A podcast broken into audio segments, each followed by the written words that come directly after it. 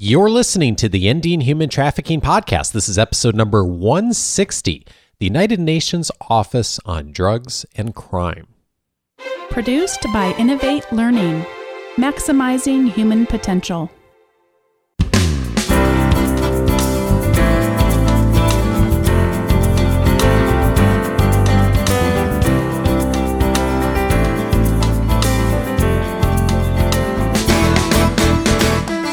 Welcome to the Ending Human Trafficking Podcast. My name is Dave Stachowiak. And my name is Sandy Morgan. And this is the show where we empower you to study the issues, be a voice, and make a difference in ending human trafficking. Sandy, one of the great benefits that uh, I've gotten just on a purely selfish level over the years of being a co host on the show with you is learning so many things about the world, um, organizations that you've partnered with, Sandy and so much about this issue. Um, and one of the institutions that I've learned a little bit about in that time is the United Nations. And I'm really excited today to uh, be able to learn more about a part of the United Nations I'm I'm uh, very unaware of, and I think our, our audience will learn a lot too. And today's guest comes from the United Nations Office on Drugs and Crime, and his name is Panagiotis Papadimitriou. Uh, Panagiotis is a crime prevention and criminal justice officer working in the human trafficking and migrant smuggling section of the organized crime branch of the Division of Treaty Affairs under the United Nations Office on Drugs and Crime headquarters. He joined Sandy in Athens, Greece for the conference on human trafficking during the Greece summer study abroad. And uh, Sandy, that was this uh, past summer, wasn't it? That's right. That's right. And we've been invited back. So welcome to the show. Um, we'll dispense with formalities and we're just going to call you Takis because you've become a great friend. And we um, have learned so much from you since meeting you in Greece this last summer. Well, uh, thank you very much, uh, Sandy. I have to say I'm very glad uh, to be here with you and talk to you. And uh, actually, it was a great pleasure for me to join you in Athens. And I have uh, to tell you that I have learned an equal lot, if not more, than you did through my participation there. Oh, you were very, very kind. Um, first of all, though, let's tell our listeners about what the UNODC actually is and why um, combating human trafficking is situated in that office in Vienna? Well, uh, UNODC, first of all, is uh, a department of uh, the Secretariat of the United uh, Nations and is actually the department that is mandated by the member states to deal with issues uh, related to drugs and crime, countering drugs, uh, drugs and crime, preventing drug abuse and criminality, and helping states implementing uh, the different international instruments and, uh, and standards uh, relating to drugs and crime. Now, my section, the team I'm uh, working with, is actually the section of UNODC who is specifically dealing with the international instruments on trafficking in persons and uh, the smuggling of migrants. That is the United Nations uh, Protocol to prevent, suppress, and punish trafficking in persons, especially uh, women and children, and United Nations uh, Protocol against the smuggling of migrants by land, sea, and air, which are both supplementing the Convention against Transnational Organized Crime. So, UNODC is, uh, as we say, the guardian of these international instruments uh, which means that uh, we are uh, responsible to assist states in implementing them.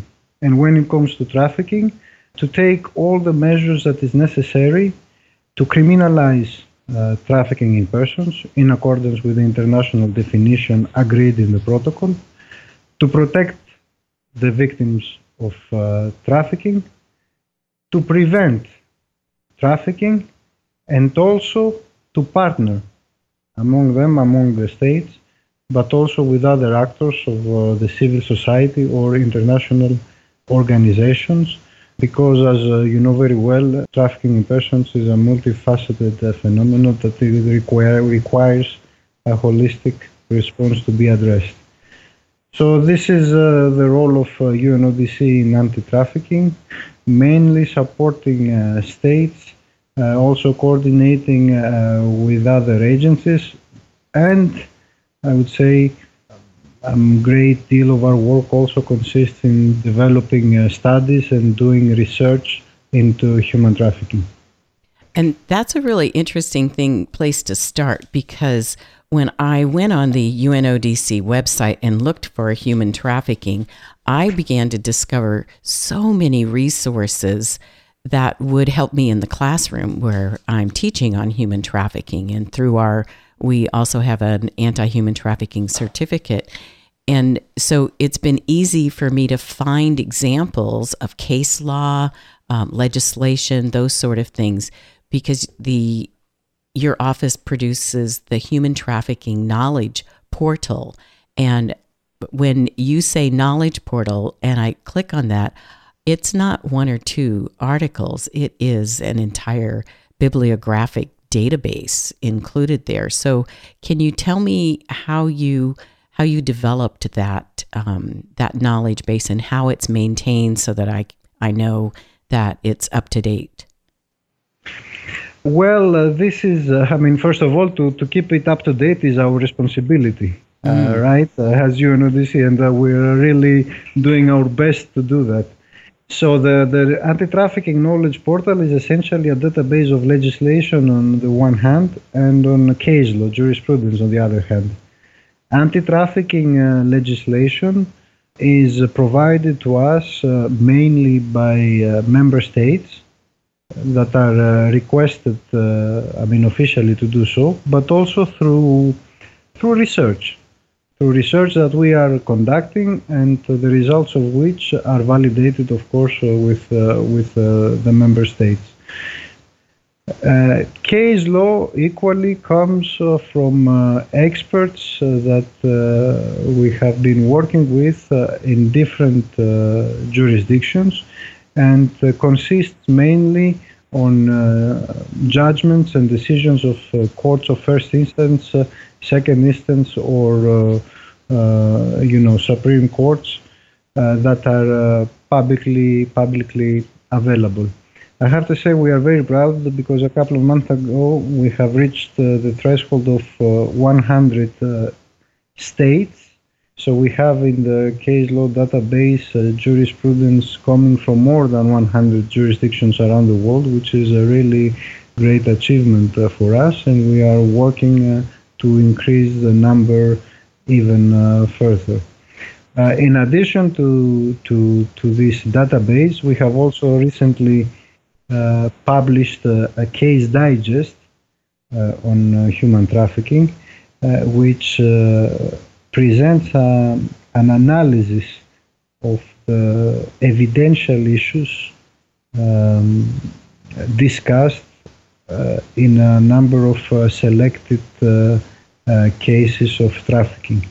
And this is a very important tool, especially for criminal justice practitioners, uh, prosecutors, and judges, because, in fact, our main target audience in UNODC are uh, people involved in the criminal justice processes, law enforcement officers, prosecutors, uh, and uh, judges. And these are the people, I mean, the, the, the professionals that we mainly target uh, through our uh, capacity building and technical assistance activities, as well as, of course, legislators uh, when it comes to uh, develop uh, legislations in line with uh, the international instruments. So, so how would someone use that case database? Would they use it for developing their prosecution, or I'm I'm not not being an attorney. Break it down for me in really simple terms.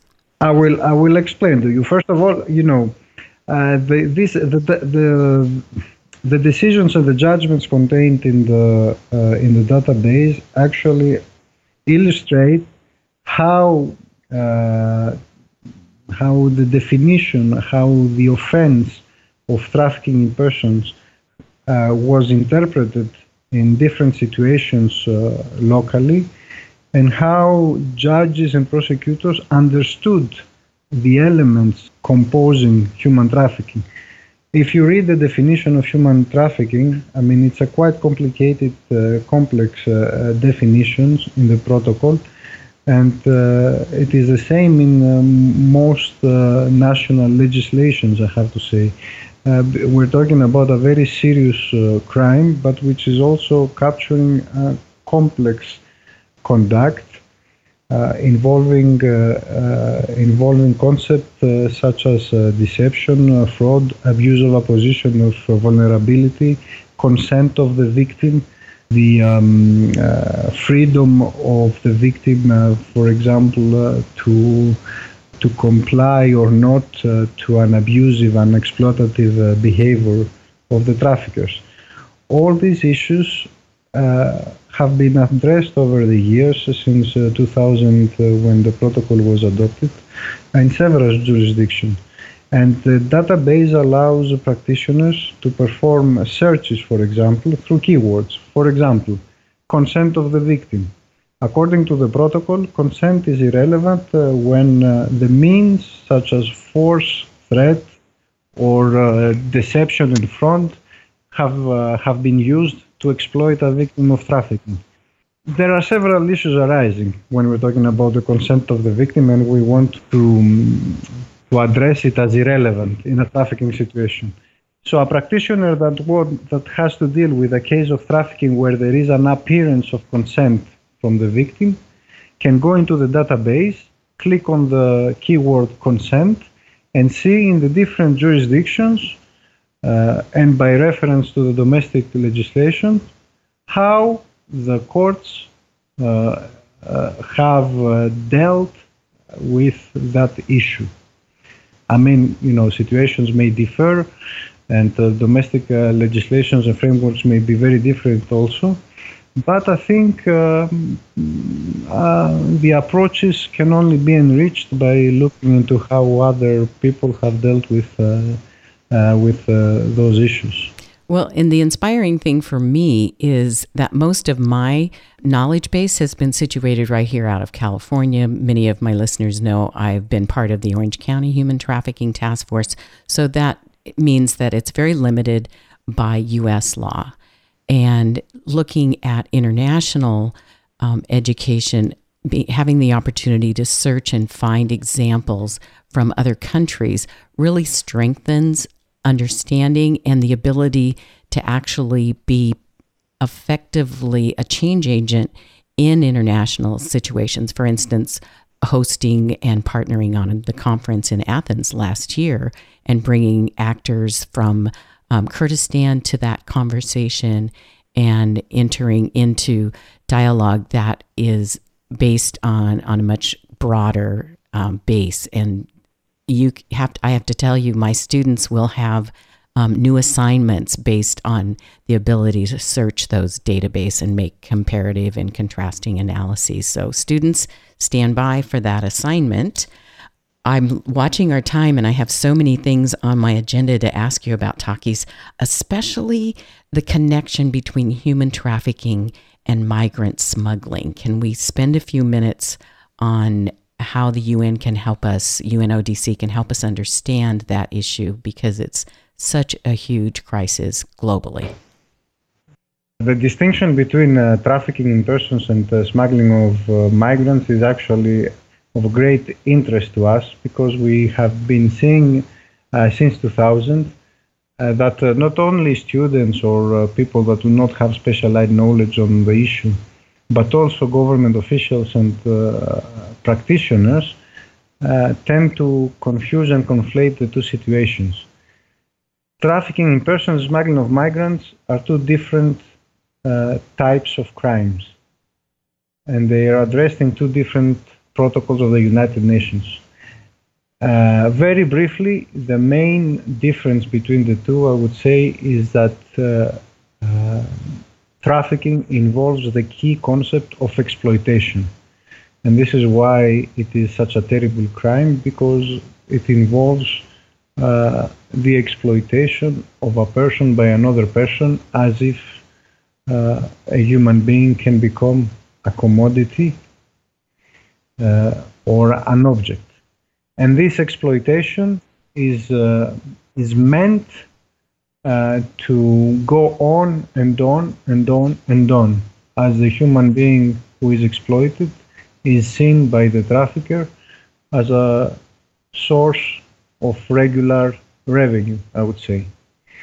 Smuggling of migrants, on the other hand, uh, describes the situation where a person helps another person to cross a border illegally to reach a state uh, of which uh, he is not he or she is not a citizen or a permanent resident and that in order for the smuggler to procure financial or other material benefit. So you see here we are talking about uh, a rather a consensual, uh, at least initially, uh, relationship where one person seeks uh, the services of the smuggler to facilitate a movement across border which would not be possible through legal means, I would say. When the border is crossed, the relationship is supposed to end. The money, the smuggling fee is paid, and the smuggler continues his journey or uh, finds his way in the destination, the destination country. So this is uh, the main difference. Another difference is the trafficking in persons, and you know that uh, Sandy, from your experience in California, does not necessarily involve a crossing of a border. So trafficking can happen within the same country or even within the same city. A person can be recruited through uh, deception, uh, fraud, or abuse, transported from one house to another, and be exploited in forced labor or prostitution without even leaving, I would say, his uh, city mm. or uh, the area where uh, he or she lives. Uh, while, while the smuggling of migrants, by definition, involves the crossing of an, uh, of an international uh, border. These are the main difference, and it is very important to distinguish the two crimes because the responses to them are different. Trafficking very often uh, is punished by much more stringent penalties than smuggling of migrants. And most importantly, the victims of trafficking, according to the international standards and uh, most uh, domestic legislations, are entitled to a series of uh, protection, assistance, and support measures in view of their rehabilitation and to overcome their uh, heavily traumatic experiences that are particular to them. So it is very, very important to correctly identify a situation uh, because otherwise uh, the victims of trafficking may, you know, may not be able to to be given uh, the uh, the support and the treatment uh, they they are entitled to, and that would help them to to to be rehabilitated. That said, in the global migration crisis that we are facing. Very often, you know, a situation can start as smuggling of migrants, as consensual, mm. Uh, and uh, as uh, very, very, you know, uh, I would say time bound, but in the process develop in a situation that is assimilating to trafficking or be actually or evolve in trafficking. For instance, smugglers may may agree with uh, with a migrant uh, uh, to help him uh, cross an international border, uh, but then in the process they realize that they may they are able, you know, to make more money by exploiting that person. So a person who has initially consented to be smuggled may be facing before he reaches his destination, conduct or treatment that is intended uh, to exploit him. So, one of the initiatives that's grown out of this understanding this overlap between trafficking and and smuggling, migrant smuggling, has been the the GLO.ACT, Global Action to Prevent and Address Trafficking in Persons and the Smuggling of Migrants. And it's a four year, we're almost at the end, well, we're halfway through. It's 2017. It started in 15, goes to 2019. Can you tell me how that program is working? Is it effective? Can we look for lessons learned that we can start applying now? Uh, yes, uh, well, this uh, this program, if you wish, is a, is a, is a program that we are currently, my section is currently implementing, and it targets 13 countries all over the the world.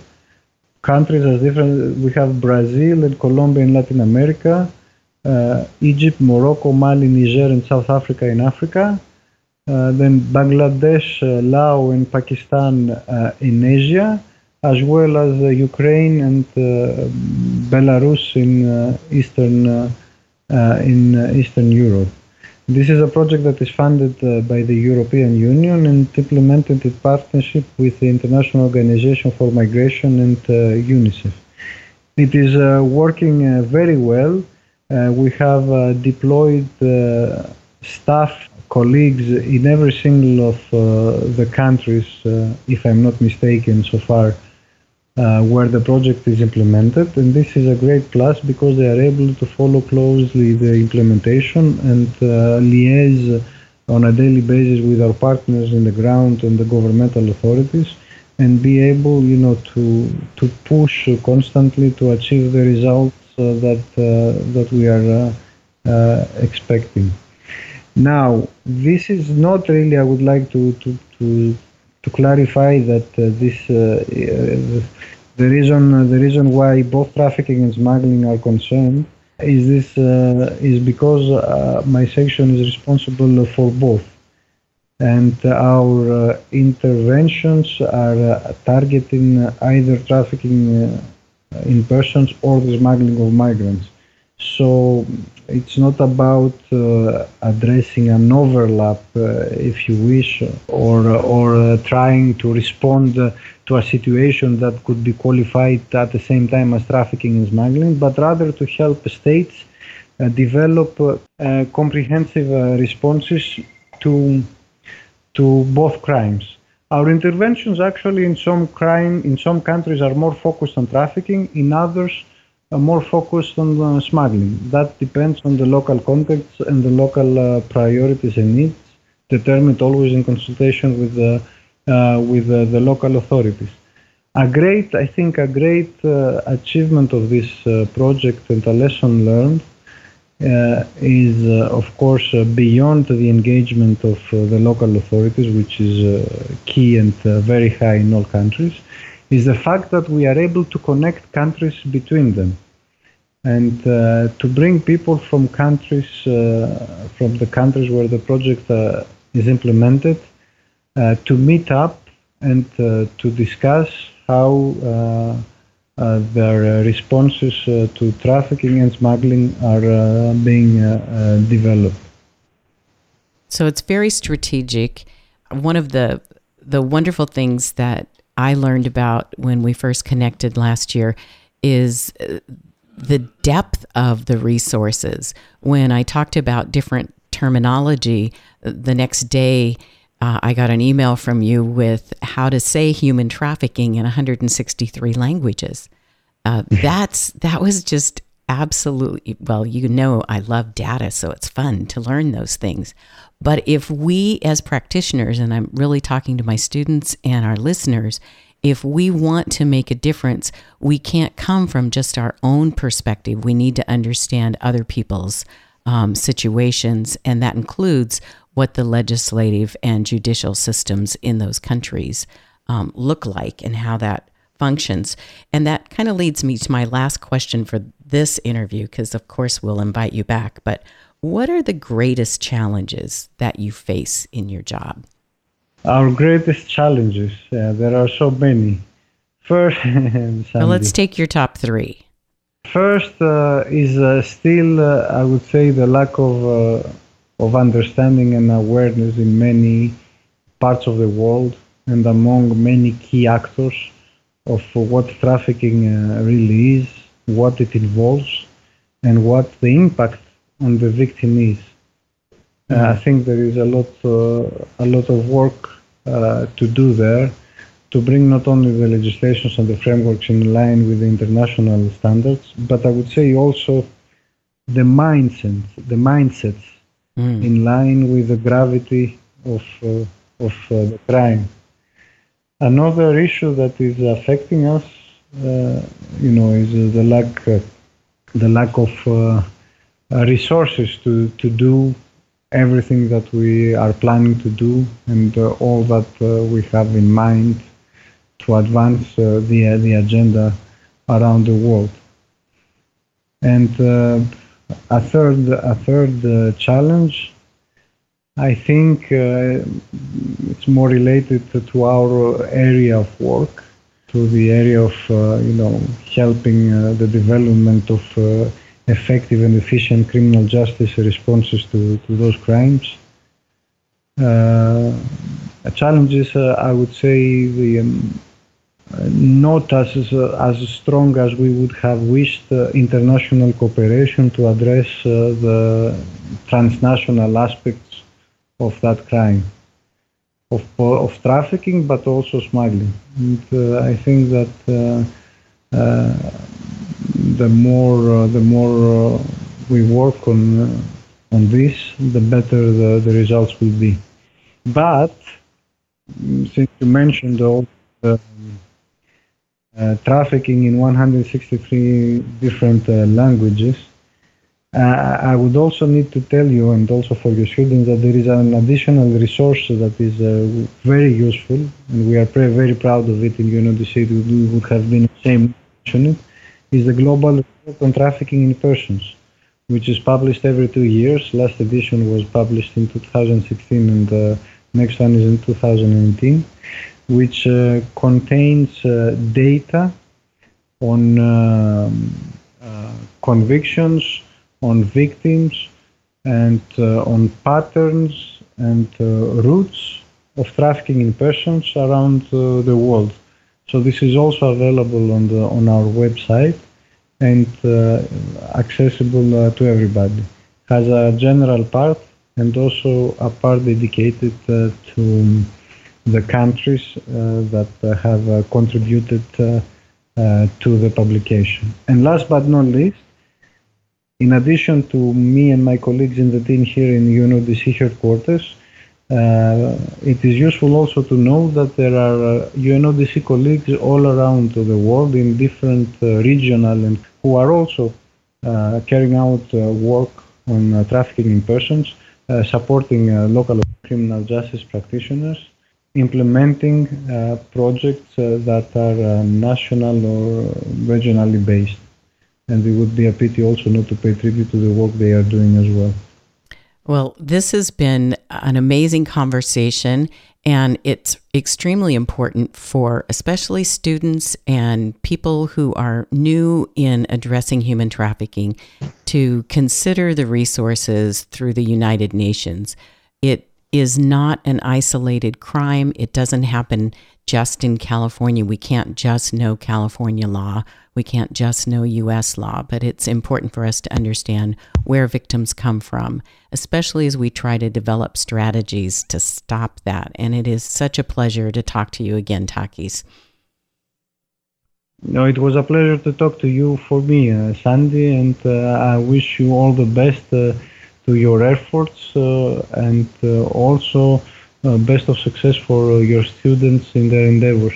Well, I hope to see you again. Our our students are going back to Greece. We're taking another class in May and June, and we will certainly invite you to um, join us again if you're available. So thank you, and it's just been a delight to to talk to you again. Thank you very much. Thank you very much, Sandy, for your kind words, and hope to see you very soon. Um, hopefully in Greece. Who knows? All right, to Chrono. okay. All right. Bye bye. Sandy, yet another uh, incredible perspective from Takis on the work the United Nations is doing. And if this conversation has generated questions from you, or maybe you want to learn more or get connected with us, we hope you'll take a moment to email us at feedback at endinghumantrafficking.org or you can visit the Ending Human Trafficking website at endinghumantrafficking.org and uh, sign up for our newsletter there. Sandie, the Ensure Justice Conference is going to be here in about three seconds, even though it's still a few I months know, away. I can hardly wait. I'm so excited. It's going to be March 2nd and 3rd, 2018. You can register now at ensurejustice.com. If you've never joined us for the conference here in Southern California, we hope you'll join us live. Go to ensurejustice.com to register early. And Sandie, I will see you in two weeks. All right. Thanks, Dave. Bye bye. Take care, everyone.